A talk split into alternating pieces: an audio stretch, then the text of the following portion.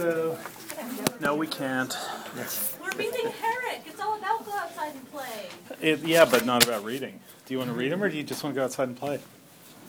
In the spirit of the reading, we could go outside and play.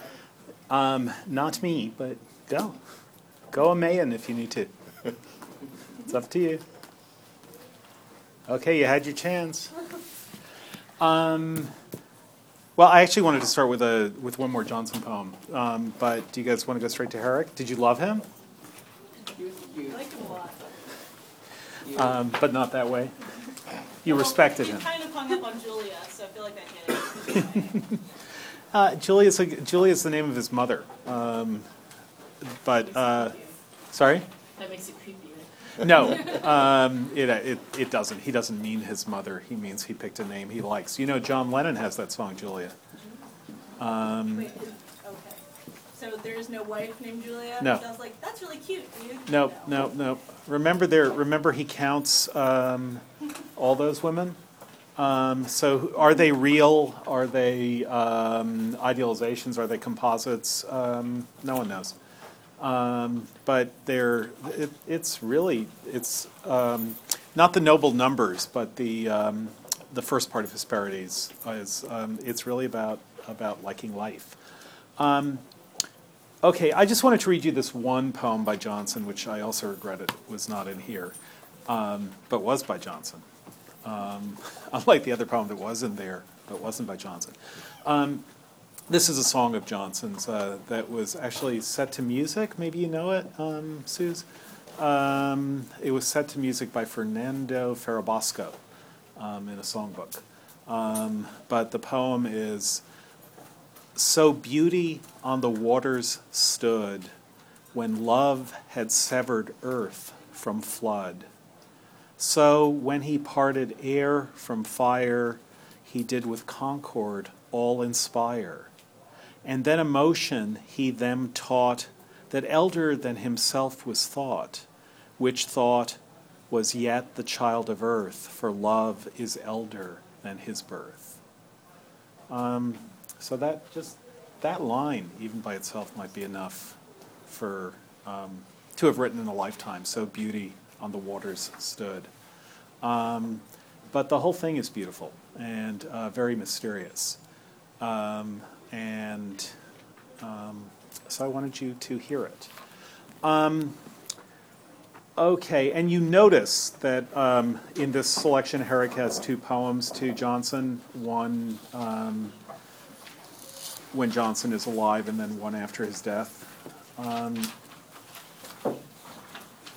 so this is one of the things that makes him a son of Ben. Um, it's uh, there's it, it's possible that Jonson is dead for both of them. Um, the date of these poems is unknown.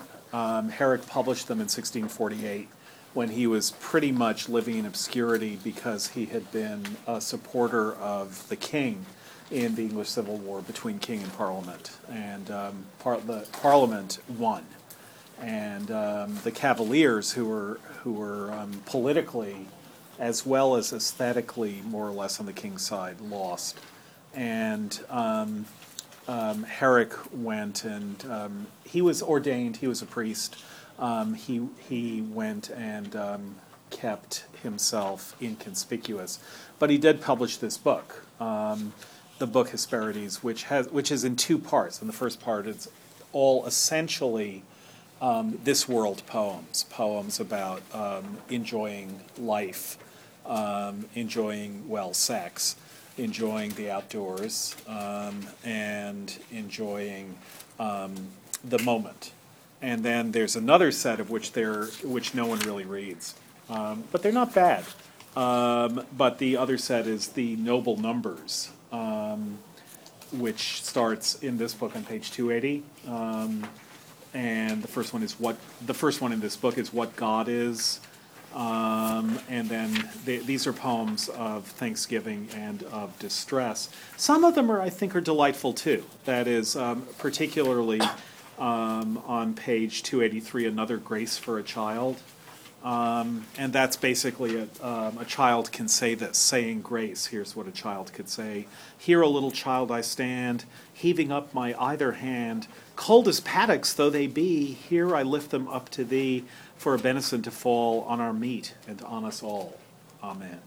Um, so you could think a little bit Tiny Tim there without the without the weeping and the and the um, huge gush of of um, sentimentality, but it's a lovely little thing. Um, nevertheless, when people think Herrick, they don't think the noble numbers. They think um, the first part of the book, which are the mythological, life delighting um, parts. And so he has those two prayers, or those two poems to Ben Jonson, his prayer to Ben Jonson on 274. When I a verse shall make, know I have prayed thee for old religion's sake, Saint Ben. To, actually, it's I, I, I spaz that. When I verse shall make, know I have prayed thee for old religion's sake, Saint Ben, to aid me. Make the way smooth for me when I, thy Herrick, honoring thee on my knee, offer my lyric. So he's both blessed and cursed with a name that doesn't quite rhyme with lyric. Candles I'll give to thee, and new altar, and thou, Saint Ben, shalt be writ in my psalter. That is um, in his book of Psalms.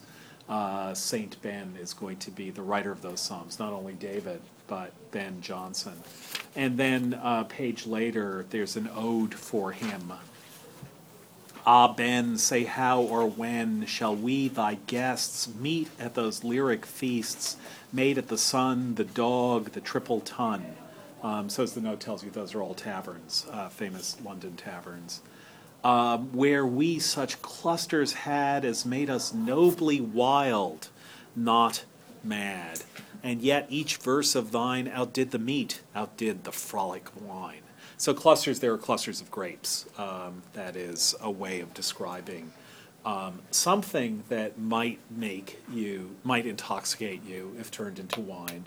Um, but in this case, it's um, the clusters, the metaphorical clusters of Jonson's wit and Jonson's verse. My Ben, or come again, or send to us thy wit's great overplus, but teach us yet wisely to husband it lest we that talent spend, and having once brought to an end that precious stock, the store of such a wit the world should have no more. So, um, whatever is left over from Ben Jonson's wit after he dies, they want that. But they also want to husband it because th- this is, again, a very witty poem. Um, that there'll never be anyone like him again. So um, whatever he gives them, that's all they'll have, and it's worth having it all. But they have to be careful not to use it all up because they'll never get more like that. So those are two really great tips of the hat um, to Jonson and should also um, tell you something about the relation of the two and the extent to which Herrick is imitating and the extent to which um, he's drawing out and the extent to which he's finding an original space, um, in contrast to, and the direct object of all that is Ben Jonson. Um, imitating, drawing out, finding some space in contrast to Ben Jonson.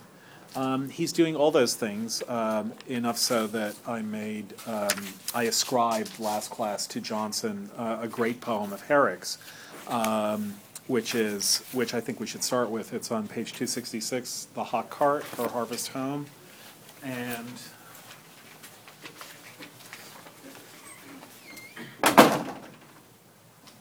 it's in the tradition that to Penshurst, which is the poem we looked at on Monday, um, inaugurates. And I already quoted um, the end of it for you, but it's it's worth reading. Um, there, are, there are a bunch of poems that I want us to get to, so um, we're going to go unusually quickly today. Um, Come, sons of summer, by whose toil we are the lords of wine and oil. Um, typical of Herrick. Um, it's also, you're going to see something similar in Marvell um, after vacation. so the sons of summer Come, sons of summer, by whose toil we're the lords of wine and oil. Um, what does it mean to be the lords of wine and oil? It's a beautiful line, and it's worth I said we'd go fast. We won't. It's worth pondering what makes it beautiful. Yeah. It's, I mean, my impression of it was that it's like very Greek. Yeah, okay, it's very Greek, wine and oil, um, absolutely. Um, uh-huh. Also, these are men who like work on a farm, maybe they're the harvesters of the grapes and the olives. Okay, so they're the harvesters of the grapes and the olives. There probably aren't olives, except to the extent that, that there's Greek mythology. Olives are Mediterranean and not um, English. Um, but it's still, there still is the sense of um, harvesting the kind of things that you would harvest in a mythological context. Um, grapes do grow in England, but you don't hear much about English wine, but you hear some. Um, what does it mean to be the lords of wine and oil? Is that an overstatement? Is it just metaphor? Is it he had to fill out the line, so lords of wine and oil? Yeah. Were butlers to the king? Um, the steward in charge of the oil, he's the steward in charge of the wine. or something Yeah, but it does feel like it's stronger than that. In other words, um, the, you can't really call a steward a lord. Um, and i- or if you do, that's what that is is is a sort of snarky inversion. You know, it's an upstairs downstairs. Or if you saw it, the um, uptown downstairs Abbey parody. Anyone see that? It's worth looking at. Just look for it on YouTube. It's a BBC did a wonderful parody of Downton Abbey, full of the most amazing actors. Um, it's about 12 minutes long, two parts on YouTube. Um, they're pointing out that Downton Abbey is ripping off upstairs, downstairs. Um, Simon Callow plays Julian Fellowes in it, um, which is which is pretty funny. Speaking of Julias and Julians, um, as we were, which returns us to Herrick. Um, Lords is a strong word. Yeah. That it's available for us to enjoy in abundance. Okay, it's available for us to enjoy in abundance. Um, sons of summer, that's also a kind of strong phrase. Yeah. Is it like work hard, play hard, sort of? Well, the whole thing is work hard, play hard. Um, but I think it's also something like um, you do, and Herrick is just amazingly good at this, which is you do a kind of double step when you read a phrase like Lords of Wine and Oil. And the double step is Lords of Wine and Oil, that's not like being Lord of the Sea or Lord of the Manor or Lord of England or the Lord of Life. Lord is a strong word um, which gets oddly deflated by wine and oil.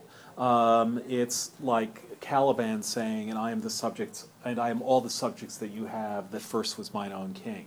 Um, you can be maybe lord of your own household, um, but it's um, it's there's something that restricts the lordly word gets restricted by the prepositional phrase "lord of wine and oil" that follows it, except that the double step is, but really, what more do you need than wine and oil? In other words, to be lord of wine and oil, that's really pretty good. That's a good thing in life. There's not much more by way of um, pleasure in ownership, um, without wanting ownership to sound like a bad word, but pleasure in lordship. There's not much more that you would want to be lord of. Everything else is just going to be responsibility and um, and administrative um, um, busyness.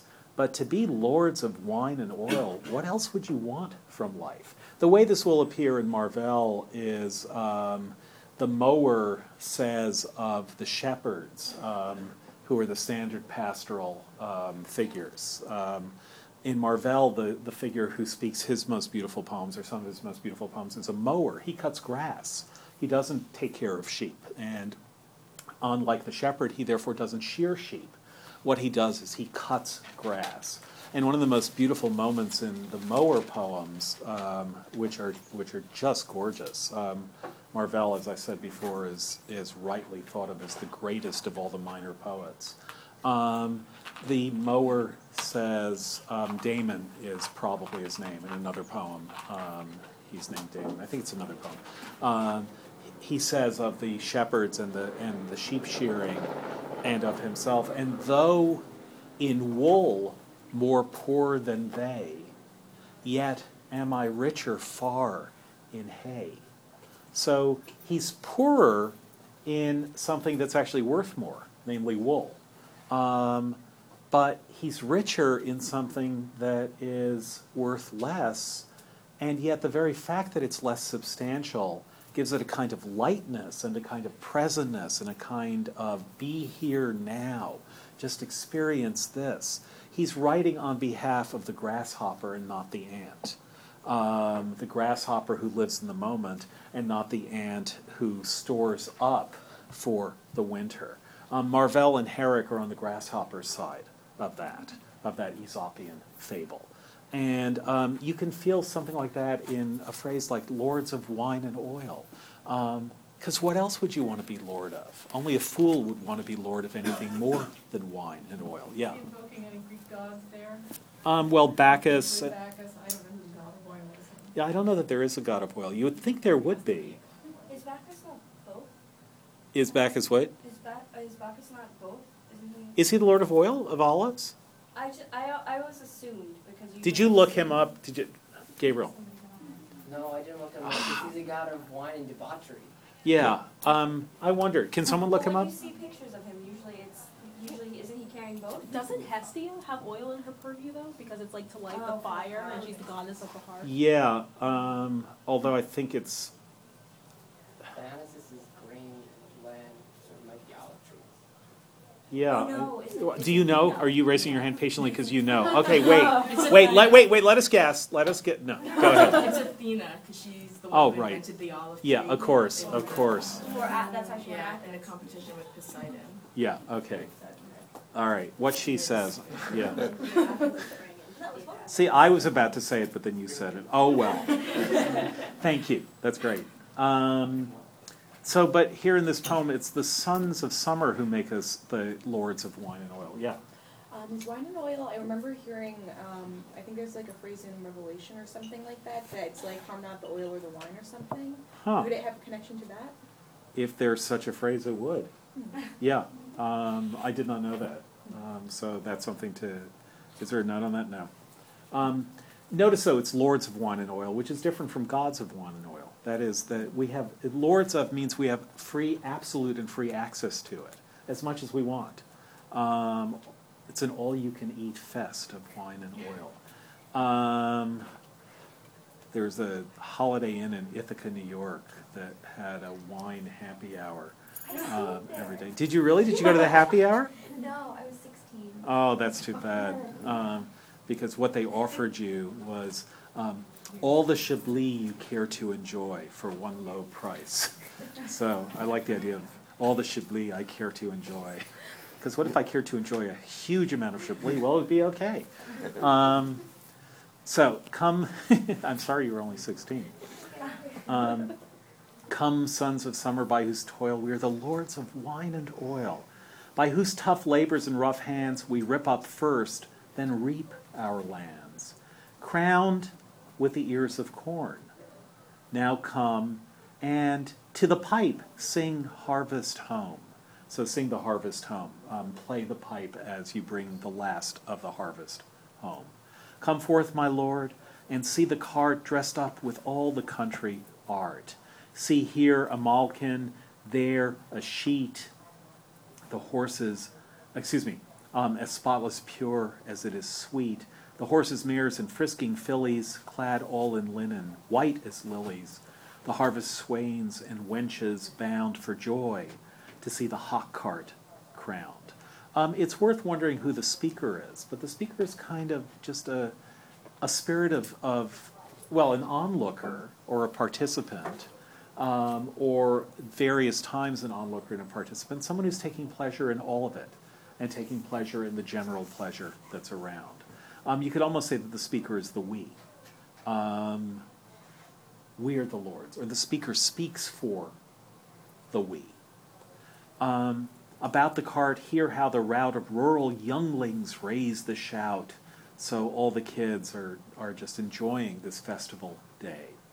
Um, pressing before, some coming after, those with a shout and these with laughter. Some bless the cart, some kiss the sheaves. Um, that is the sheaved, um, the, the sheaves of hay or of, or of grass. Um, some prank them up with oaken leaves, some cross the fill horse, some with great devotion stroke the home-born wheat. Um, while others, while other rustics, less attent to prayers than to merriment, run after with their breeches rent. So some of them with their with their pants split are just running after and um, having a good time.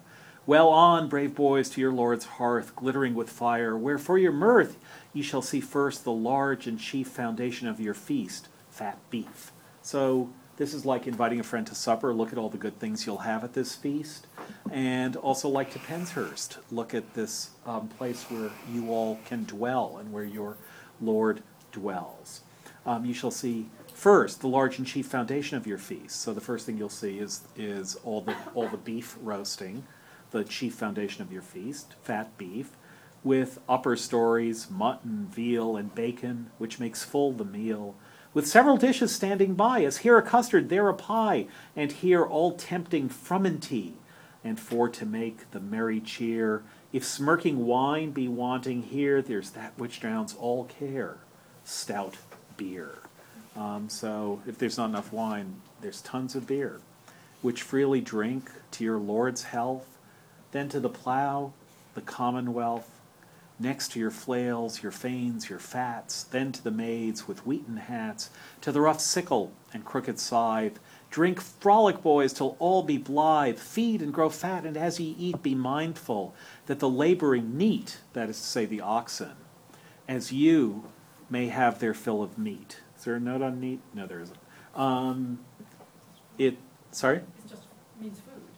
No, no. It means it's it's um, it's like kine. It means oxen. No, I Um, mean, meat. oh, meat. Yeah. No, is there a note on meat? They're neat? not feeding their oxen steak, right? They're just feeding. No, no, no, no, no.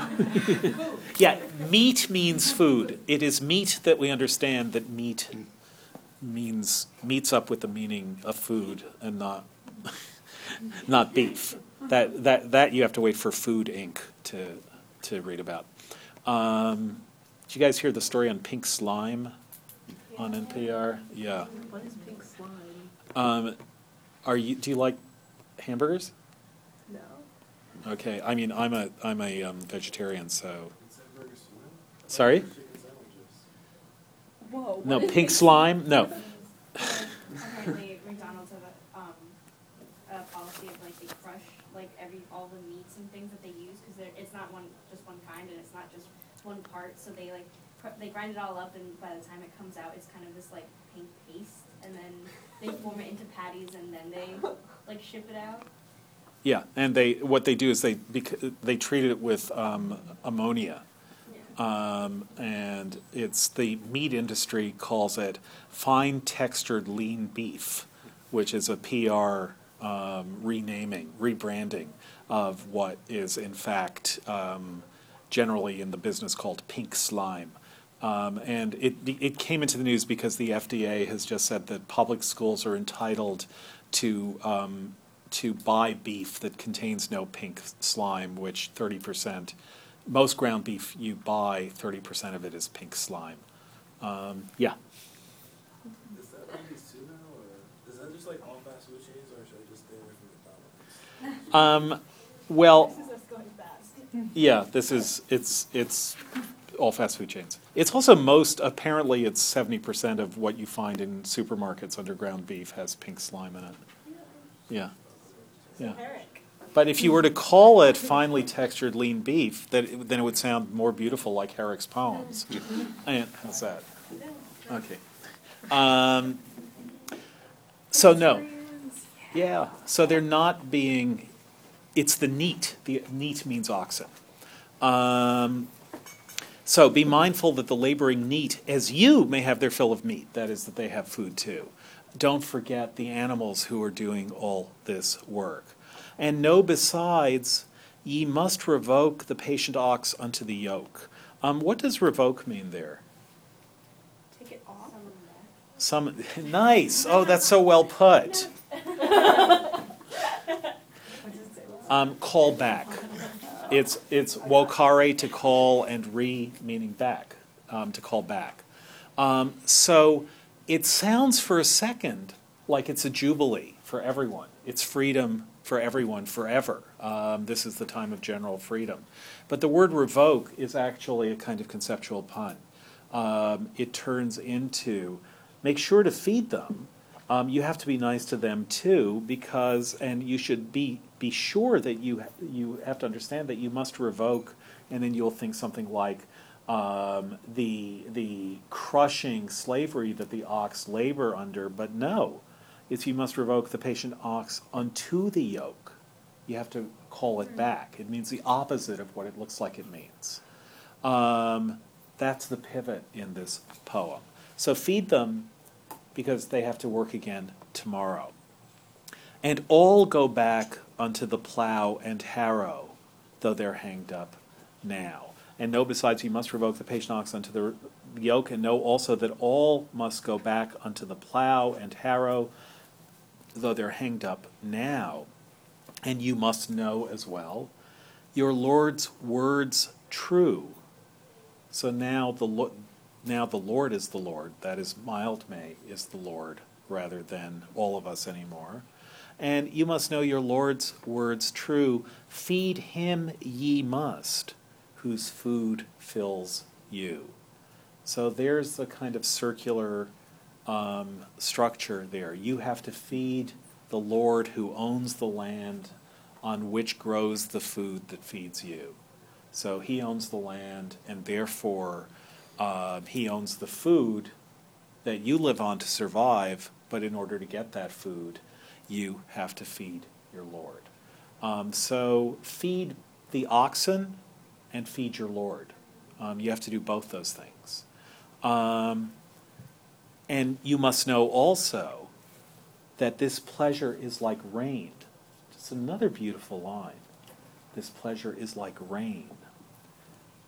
Not sent ye for to drown your pain, but for to make it spring again. So, um, all this pleasure isn't sent so that your pain will be over forever. It's like rain, not like a flood. And so it doesn't drown your pain, but makes it spring again. That is just, that's a complex pun, but one that we can get very quickly. That combination, that's typical of Herrick, is a combination of complexity and quickness in getting a pun. So what's the pun there? Yeah. Yeah, So- Sorry. Gabby. Um, that, like, the pun is on the word spring, so that it springs forth as if the pain comes back, but also springs in the season, that like when it rains, everything becomes new again and everything begins to live again. Right. So the rain is there not to drown the world, but to bring it back to life, to make it spring the noun again. Um, so the rain is sent to make to make the season spring, um, to make it be spring again. Um, but it's also a verb um, to make your pain spring up again, um, which is a pretty harsh thing when you hear that. That the rain is here in order that you should feel more pain. Yeah. But pain also means taking pains, which means work. Yeah. Yeah, exactly. Okay. That you're. That? Sorry? So, but is that is that okay then? I mean, does that does the pain spring again, it means you have to get up tomorrow and, and go and harrow the fields, yeah yeah exactly. That is that you're given all this not in order to say that the time of labor is over and now you have joy everlasting, but just to get you um, to keep you docile enough and satisfied enough that you'll do all this work again, um, that you'll work your ass off again for another year. um, and that basically this is this is um, the least your Lord can give you to prevent you from revolution. Um, this is the least your Lord can give you to make you feel that you're part of this. It's it's a it's pretty harsh um, indictment. It's a pretty harsh indictment of just the kind of country house that Jonson is describing in Penshurst. Um, it's it's not absolutely the opposite. Um, it certainly isn't. It's a it's just a beautiful, beautiful evocation of a time, of a celebration, of an evening, of the pleasure of um, that party. Um, but it's not, and this is the most important thing you can know. about Mildmay, or this is the most important thing you can know about um, about English country house living.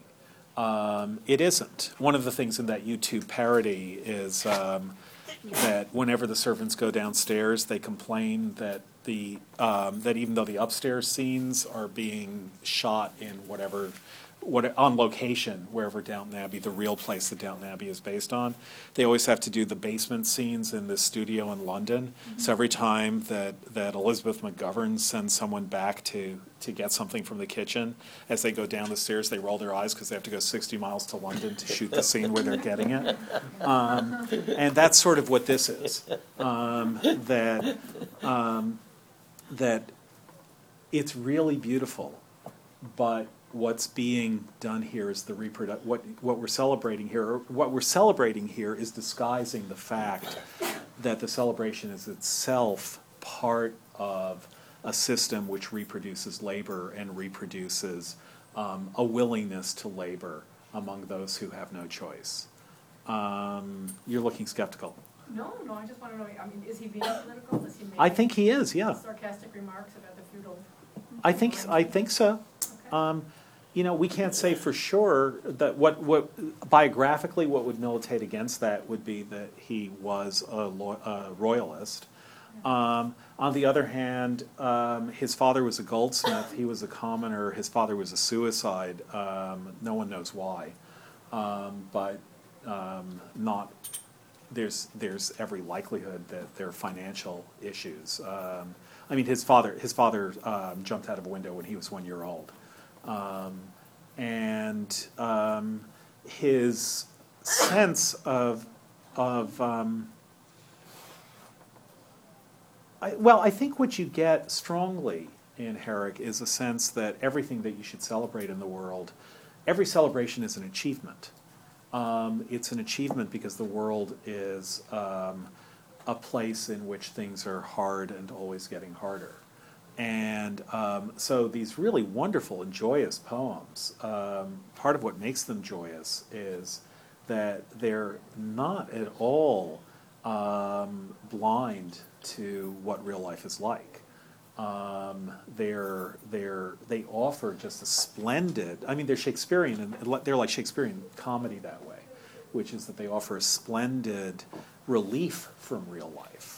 Um, but a poem like this, I think, does have um, a strongly political um, um, implication. It's not the main thing he's aiming at in the poem.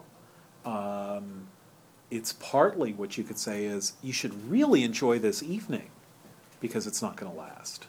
You know, this is a the, enjoy this party because this because um, tomorrow you go work again, and that should make this ephemeral and transitory moment all the more um, all the more pleasurable, um, make it all the more um, valuable. Yeah. Well, if you look at it like that, um, I think, what is it, line fifty-two Mhm. is kind of snarky. Yeah. Feed him you must, whose food feel, fills you. Yeah. Because you, the implication is like, you have to go back to work so you can feed him. Yeah. And like, Like the animals. yeah. Yeah. So if you, if you look at it like that, I guess you can see it as kind of like a bite at, At the at the Lord. Yeah, I think so. Yeah. Is the speaker the Lord watching over the people? Because it says we are the come like when I see come sons of summer now and light, Mhm. I'm seeing like him speaking to people who are working on his lands and by whose toil we or I am the Lord quiet. Yeah. So I don't think so. I think the we there is something like, um, at least at this season, human beings are in the position, uh, the wonderful position of being the lords of wine and oil. All of us, which is what the party is. Everyone here um, is or seems to be, for a moment, lords of wine and oil. It then matters that they don't get wine; they get beer instead. Um, if if you follow that through. Um, but I think that's okay as well. That is that um, this night is a night when everyone can be happy. And the we, and the, the point is, we don't know who he is. That's why I said he, he might be a kind of um, general, the, the representative of the general spirit of celebration. Um, do this, do that. Um, but he, he's certainly addressing the workers who are the ones who are having the great celebration here. But I don't think from the standpoint of the Lord. Um, I think that it's um, he's the voice. It's a little bit hard to say where a lyric voice resides when there isn't a lyric speaker. Um, but it's the voice of the poem. Um, it's like what we were saying about songs in Wyatt. Uh, excuse me, not Wyatt, in Sidney. Um, that, that there's something about a song that makes it speakerless, um, but, but um, seems to come from a speaker, or seems to, seems to be spoken, but nevertheless be speakerless and just capture a general atmosphere here. Um, if you thought of this as a song, um, I think you wouldn't worry about um, who the speaker is, but it's just the song appropriate for for that celebration. Yeah. The first time I read it, I thought the Lord was God, Uh huh. and that you know the mostly in that he said the word. Yeah. Um, and then sort Yes, of yeah. considered the like. Can, you would it have to be capital L for it to be God? Yes, or- it would, but you're right to feel you're right to feel the um, the ambiguity there. That is that I think that's also snarky. That is, you must know your Lord's words true, um, and if you're hearing that, which in some sense you would presume they are because they're illiterate.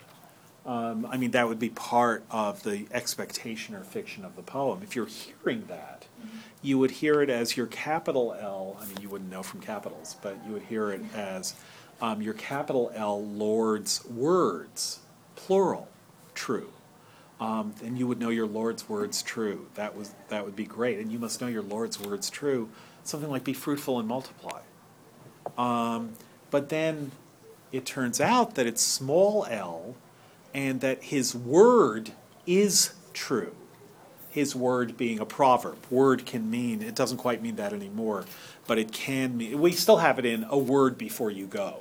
Uh, may I have a word with you? And if someone says, may I have a word with you, um, they're not just going to say um, um, flagpole. Um, it means they're they're going to have a sentence or two to say. But word would mean something like proverb. A word to the wise is sufficient. Um, doesn't really mean a single word. It means just a single um, uh, reminder would be enough for the wise. Um, so, what's the Lord's proverb, the Lord's word, the one thing the Lord insists on? That you must feed him because his food feeds you. It can all appear in one line.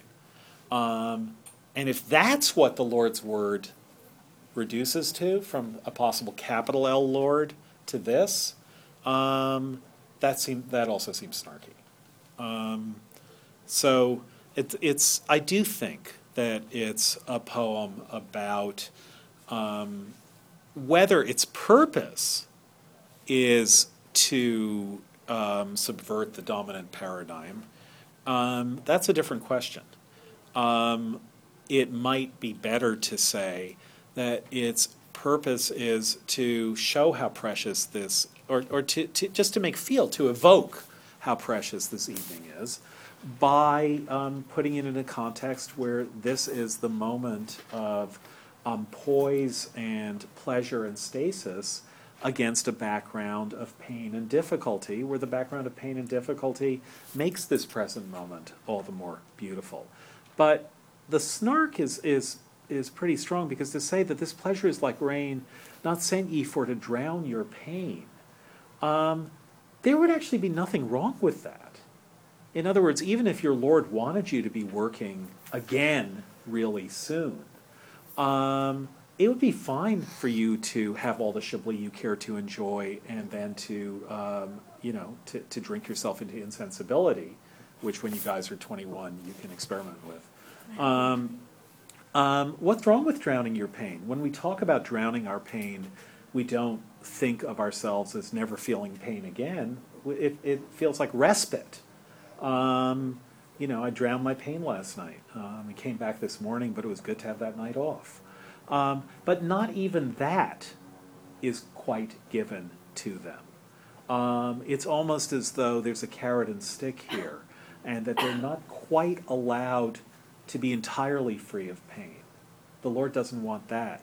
Because if they were entirely free of pain, He's not sure that they would be willing to, um, to take it up again. Um, so He wants them to celebrate and to enjoy this with the idea that a year from now they could do it again. They could enjoy it again. Um, but not so that they could ever be quite relieved of this. And the poem isn't quite relieving them of it either.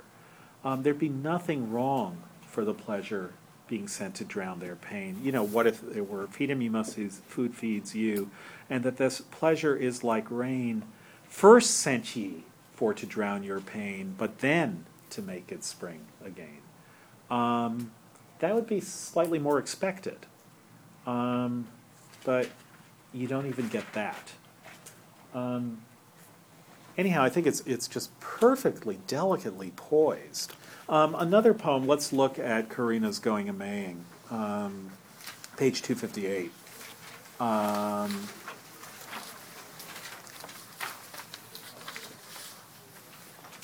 and here again, um, well, just since we talked about um, who Julia is, who Corinna is, who Perilla is, just notice the poem on the previous page upon the loss of his mistresses. Um, I have lost, and lately, these many dainty mistresses. Stately Julia, prime of all, Sappho next, a principal, smooth Anthea, for a skin white and heaven-like crystalline, sweet Electra, and the choice Mira for the lute and voice next, Corinna for her wit and the graceful use of it. With Perilla all are gone, only Herrick's left alone, for to number sorrow by their departures hence and die. So, um, you're grinning. Why? No, it's good. That's the right response. Unpack it though. Um, sounds kind of overdramatic.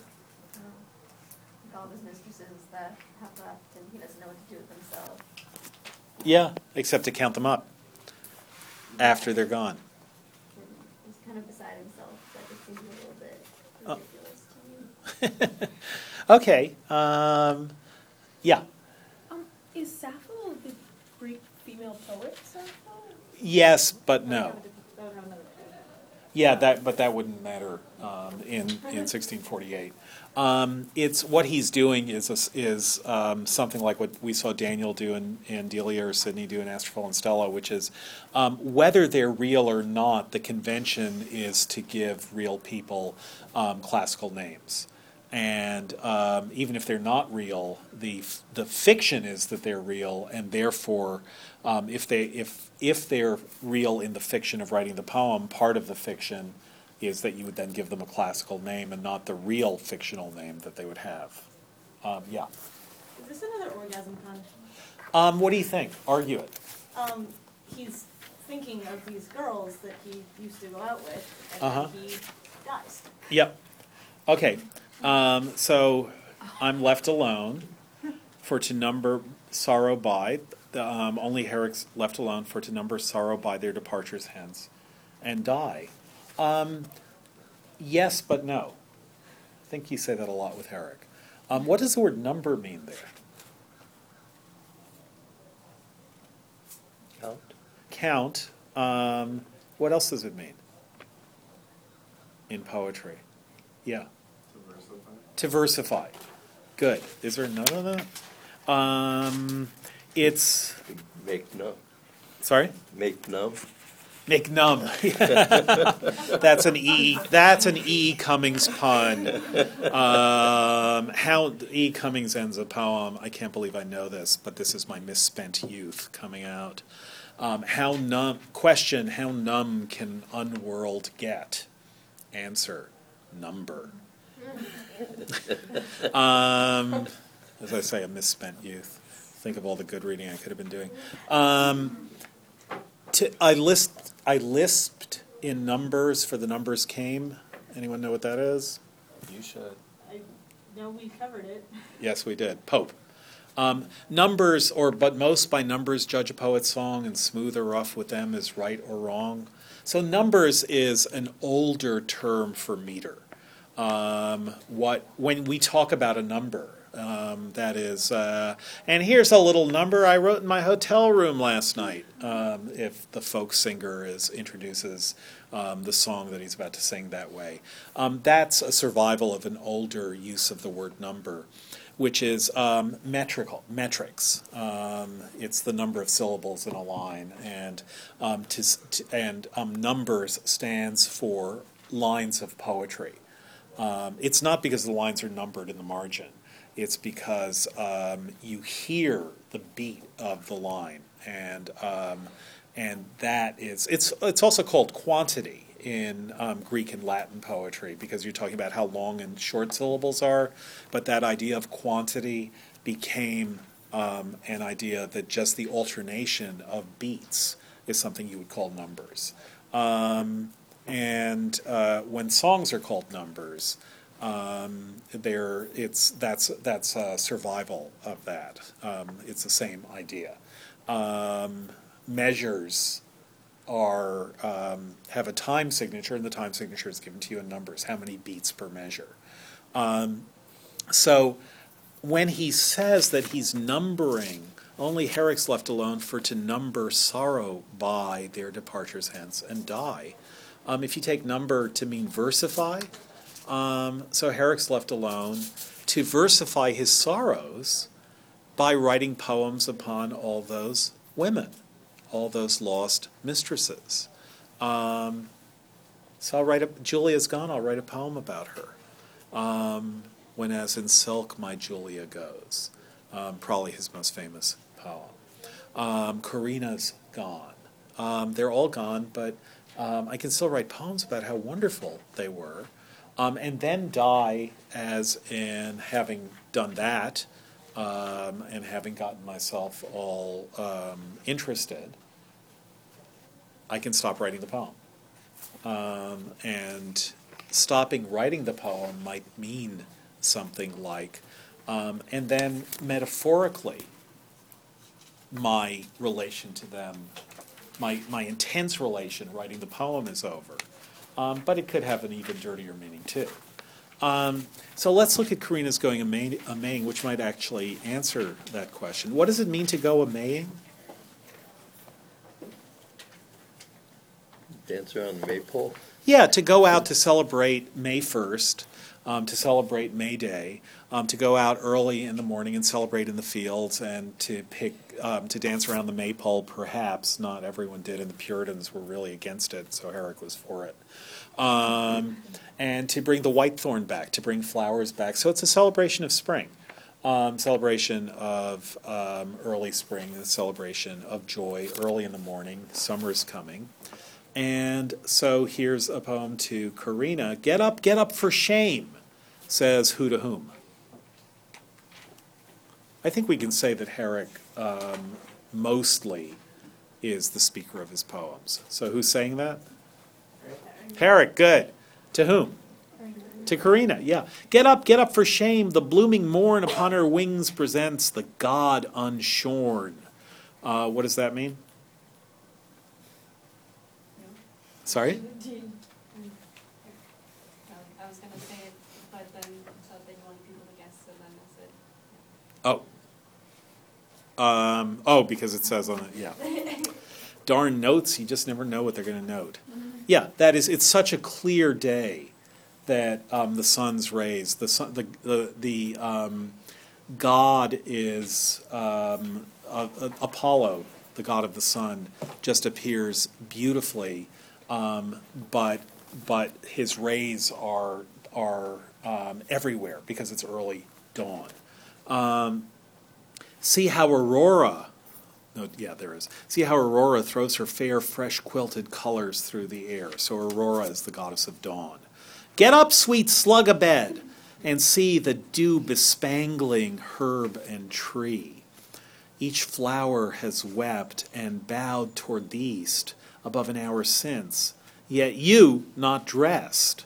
Um, so, why have the flowers wept? Do and bowed toward the east above an hour hence. So um, dawn was already an hour ago. Yet you not dressed, nay, not so much as out of bed? When all the birds have matins said, what's matins? The, yeah, morning song, morning prayers. When all the birds have matins said and sung their thankful hymns, 'tis sin, nay, profanation, to keep in, when as a thousand virgins on this day spring sooner than the lark to fetch in May. Rise and put on your foliage, that is, be yourself like a tree. Rise and put on your foliage, and be seen to come forth like the springtime, fresh and green and sweet as Flora, who you will no doubt guess is the Roman vegetation goddess. Um, the goddess of flowers, you could say. And sweet as Flora, take no care for jewels for your gown or hair. Fear not, the leaves will strew gems in abundance upon you.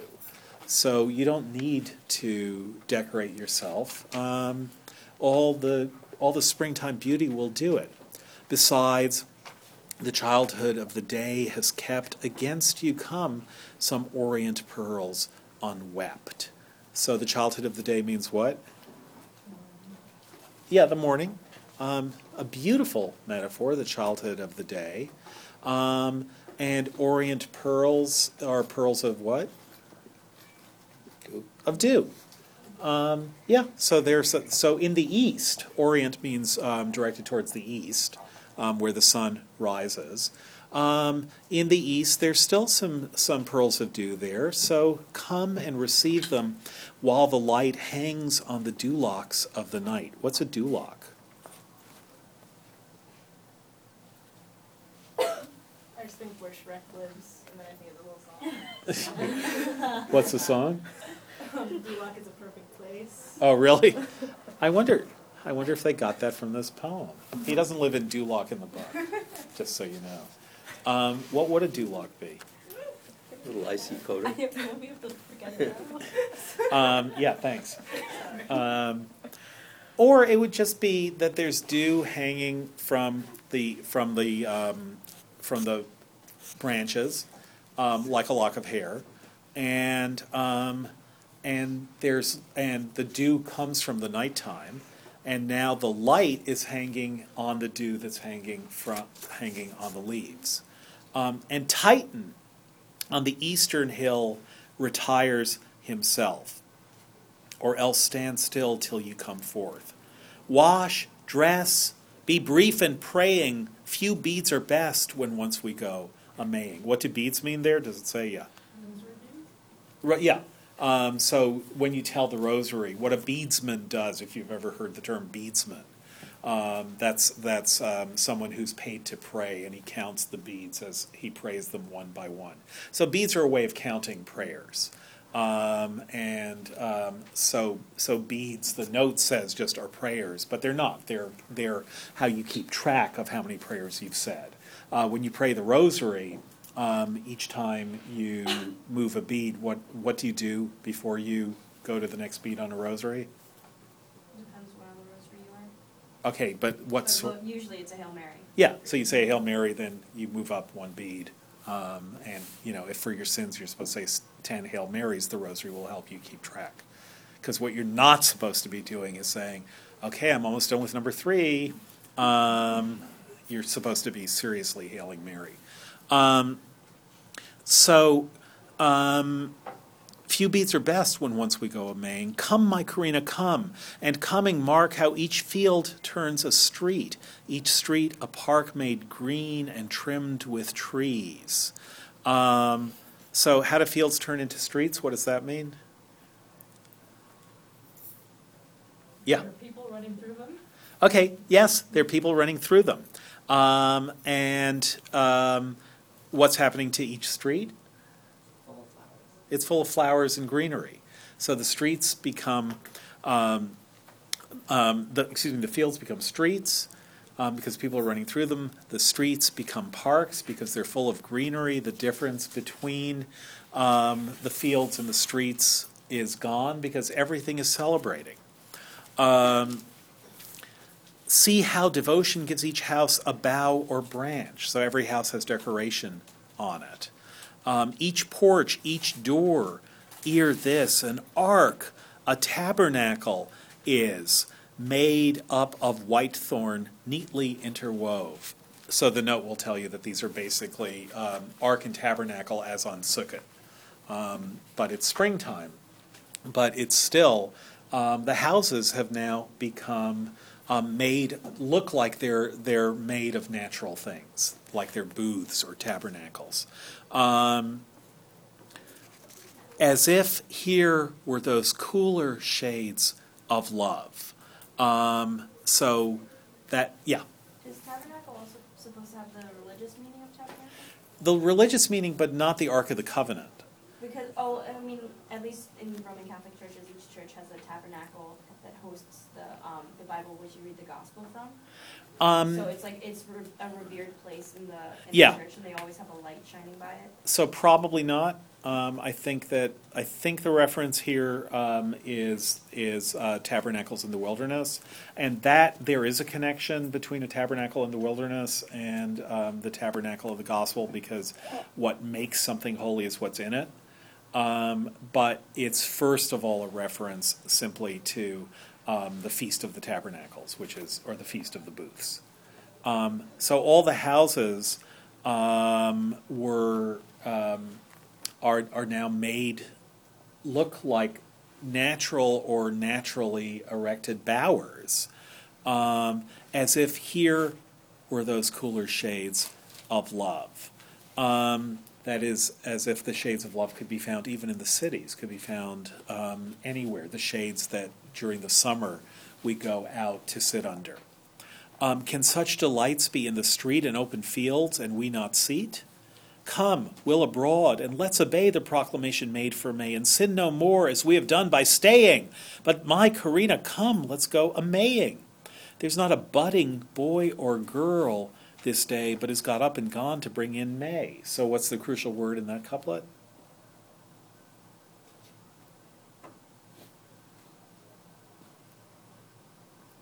There's not a budding. What? Budding. Why? Um, because it's both about uh, springtime in general and it's about there's some puberty. Yeah, but um, it's basically about um, yeah, it is about it is about puberty. That is budding boys and girls or boys and girls who are who are growing, early adolescent. Um, but everything is in bud, um, even the human beings. It's the time of budding, um, and the humans are budding as well. Not because it's May, but because that's the time of their lives they're in. But the street becomes the street becomes par- a park. The field becomes a street. Um, everything is in a single celebration. Um, a deal of youth ere this is come back, and with whitethorn laden home. Some have dispatched their cakes and cream before we have left to before that we have left to dream. So they've already had their celebratory breakfast while we were still dreaming. Some have dispatched their cakes and cream before that we have left to dream, before we, we have um, left off dreaming, is what that means. And some have wept and wooed and plighted troth and chose their priest ere we can cast off sloth. So some of them um, went out and they um, uh, they were nervous and they got into a fight and then they realized they loved each other and they decided they'd get married and they had a conversation about what priest would marry them while we were in bed sleeping. Um, we were so slothful. Many so and it's also um, the idea is just that um, all of this stuff is happening. I mean, it's basically get up, you sleepyhead. Um, it's this day of celebration. Look at all the stuff that's already happened before you even got out of bed. But the idea then is um, that gives them a chance to list all the stuff that's happened. So it's a listing poem.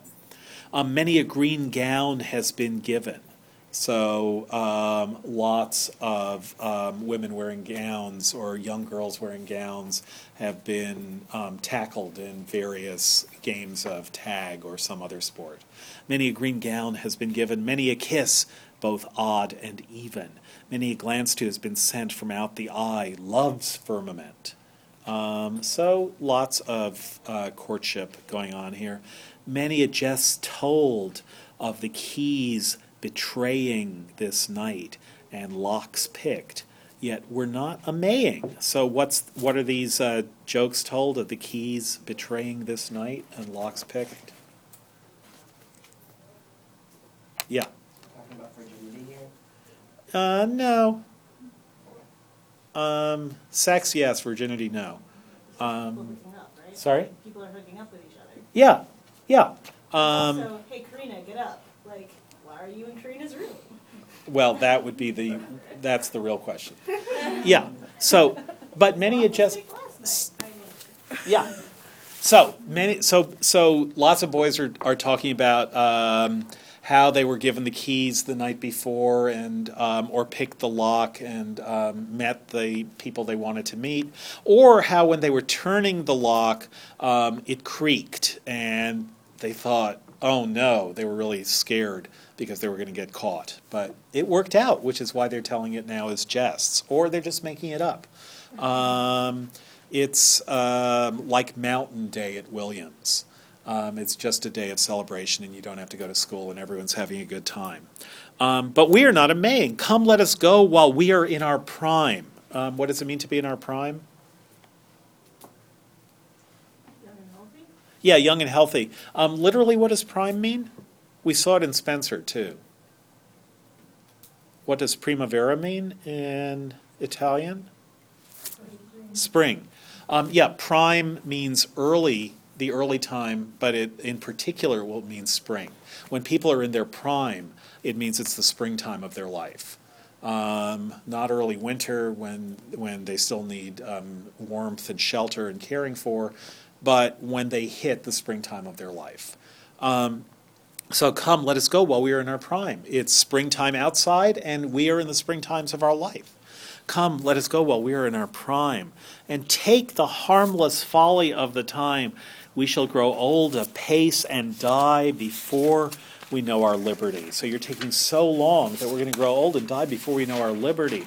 Our life is short, and our days run as fast away as does the sun, and as a vapor or drop of rain once lost can ne'er be found again. That's what our days are like. Um, let's stop there for a second, and here we can um, ask Leah's question about the word die, right? Um, we shall grow old apace and die before we know our liberty means what, if you take it um, as a pun? I mean, what it literally means is you're just lying in bed. May is May is drifting away. Um, times are passing. We're going to be old by the time we ever get out there, and that's what life is like anyhow. So we should certainly be enjoying stuff now. But what's the other more salacious?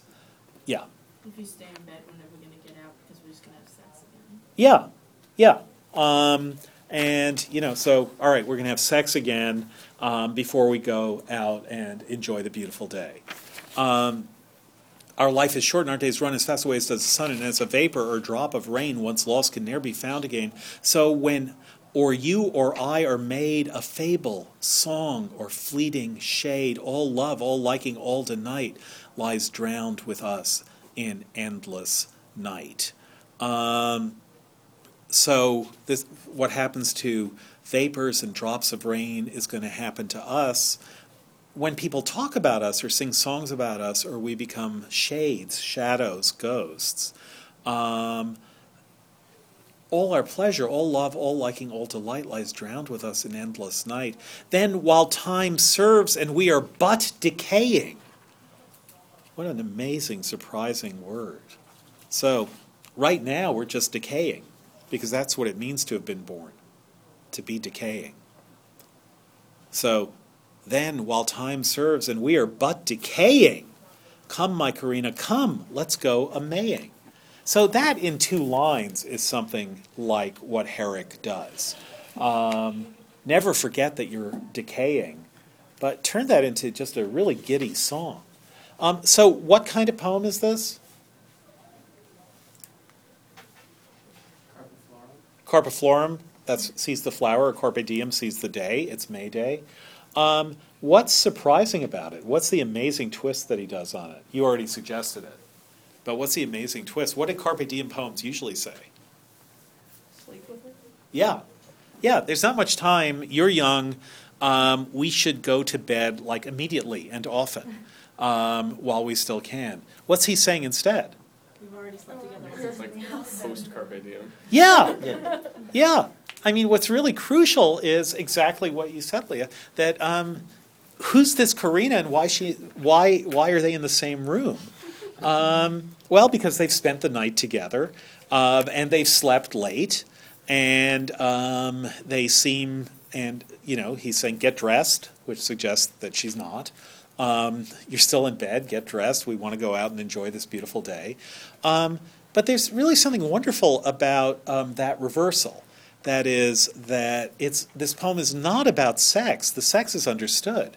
This poem is about what a gorgeous day it is and um, how we should enjoy the day. Um, and that's just really lovely. So generally, so this is sort of the opposite of the Dead Poet Society. This is the Decaying Poet Society, and the decaying sorry, the Decaying Poet Society is um, essentially no, I'm not writing poetry so that we can um, so that I can convince you to have sex with me. Um, it's the great thing about the fact that we've already had sex um, is that we now trust each other enough and we're having enough of a good time together and we're enjoying each other enough um, that we can talk about poetry and talk about the beauty of the day and talk about the relation of poetry to the beauty of the day. Um, and that's just great. Um, so there's something so ebullient about this poem. Um, in some ways, it's like Spenser's Epithalamion. That is, it's not a poem which basically says, um, I'm a sad person, but I write about my sadness very beautifully, and what would make me less sad is if you slept with me, and you should because it's so beautiful how I write all this stuff. That's not the kind of poem this is. Um, it's basically a poem that says, Look, we have everything we want. You've made me happy. That's great. Look how happy I am. Let's all let's be happy now. So it's not hap- it's not let's be happy. The way to do that is to have sex. Is um, we've had sex, and that's great because now um, now we can trust each other to be happy together. Um, those poems of celebration, I think Herrick is is just great at them. So if you look at um, When As in Silks, which, as I say, is his most famous one. Um, this is page 276.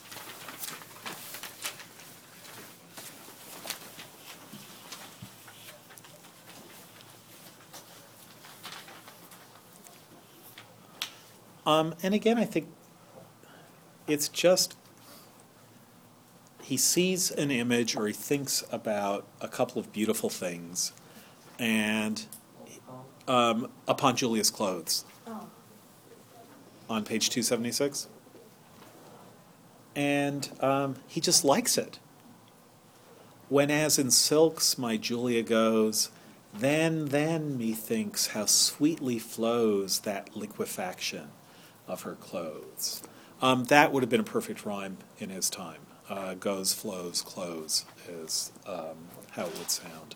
So when as in silks my Julia goes, then, then, methinks, how sweetly flows that liquefaction of her clothes. Next, when I cast mine eyes and see that brave vibration each way free, oh, how that glittering taketh me. Um, so he just loves looking at her moving about in her silk clothes. Um, it's just beautiful. It's not, oh, I see those clothes and they're really beautiful, take them off. It's, yeah, um, I love Julia and I love to see what she looks like. And when she goes in um, silks, then I just love to see the liquefaction of her clothes. Very famous use of that word. I don't think any other poet has used the word um, as well. I think if, if anyone ever asks you what is the most famous poetic line um, that uses the word liquefaction, you can say without fear of contradiction that it's that liquefaction of her clothes. Um, it's just just beautiful. Next one, I cast mine eyes and see that brave vibration, each way free. Oh, how that glittering taketh me. Um, he's what what he is or what he has is, I think, earned good humor, um, and um, and it's a wonderful thing. Look at the next poem to his book. Um, that's a standard um, thing to do, um, is to write a poem to your book. Um, it's um, Chaucer at the end of Troilus and Criseyde addresses um, his book, Go Little Book, Go Little Mine Tragedy. And it's basically you're sending your book out into the world as though it's a child. So to his book, make haste away and let one be a friendly patron unto thee. So I hope that someone will um, make sure that you get protected in the world.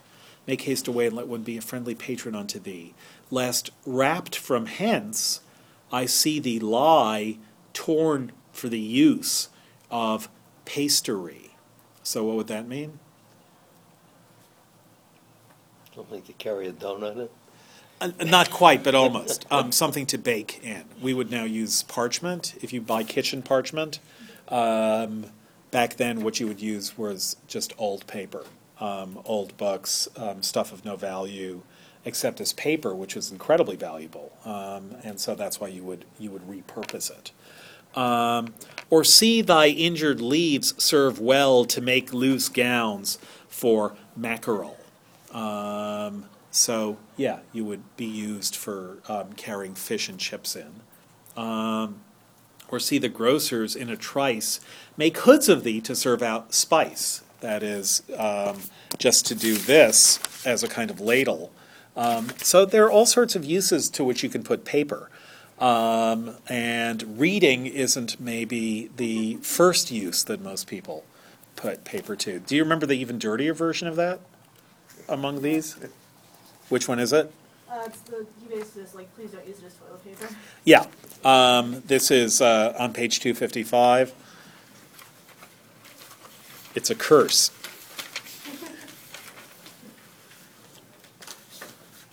Who with thy leaves shall wipe at need the place where swelling piles do breed. May every ill that bites or smarts perplex him in his hinder parts.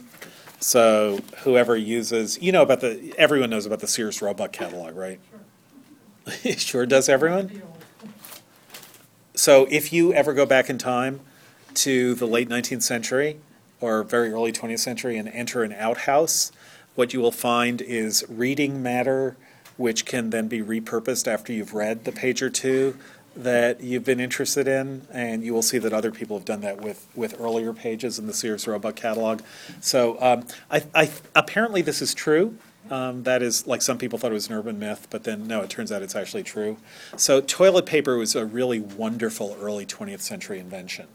Um, and before that, people had to figure out other um, Corn cobs. corn cobs. Yeah, um, I'm not sure that we want to go there right now, but yes. um, yeah, there, there's there's 50,000 years of of um, Homo sapiens sapiens history. That is uh, the history of modern humans, and it's really you guys are really lucky that you've been born. I mean, for lots of reasons: anesthesia, dentistry, um, all sorts of things. Um, but that's one reason. Um, so back in um, the 17th century, um, paper was really, really valuable, but not for reading. That wasn't um, what people, when people saw paper, they didn't think, oh, I can read that. Um, they had other ideas for what was so good about it. So he's cursing anyone who has that idea about his book, who with thy leaves so, if you ask yourself why so few books survive, from the 16th and 17th century. Um, that's one reason. No, it really is. Is that paper has been seriously reused. Why so few books survive from antiquity? Um, all this stuff has other uses. Um, paper is also used to make. Um, um, it's it's it's made of rags and is reused to make more clothing. Um, so it gets recycled a lot. But this is a kind of recycling. Who with thy leaves shall wipe at need the place where swelling piles do breed. Um, hemorrhoids, in other words. May every ill that bites or smarts perplex him in his hinder parts.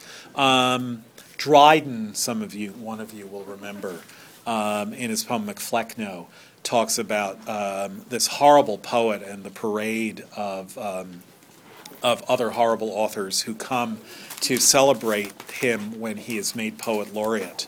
Um, and um, from and Dryden writes, from every side neglected authors come, martyrs of pies or relics of the bum. Um, so all these authors who are unread, who are neglected, um, who have been martyred because they've been used as parchment for making pies, or who are relics of the bum, come to celebrate Mac Flecknoe's um, being made poet laureate. Um, all right, um, Herbert next week. Uh, we are, we've already done a little bit Herbert. Herbert is on the metaphysical side of things. He's not a um, revolutionary. Um, he's younger. Um, he died way before Herrick did. He was born two years later. And yes, papers if you have them. Um, and I swear that I will use them for reading.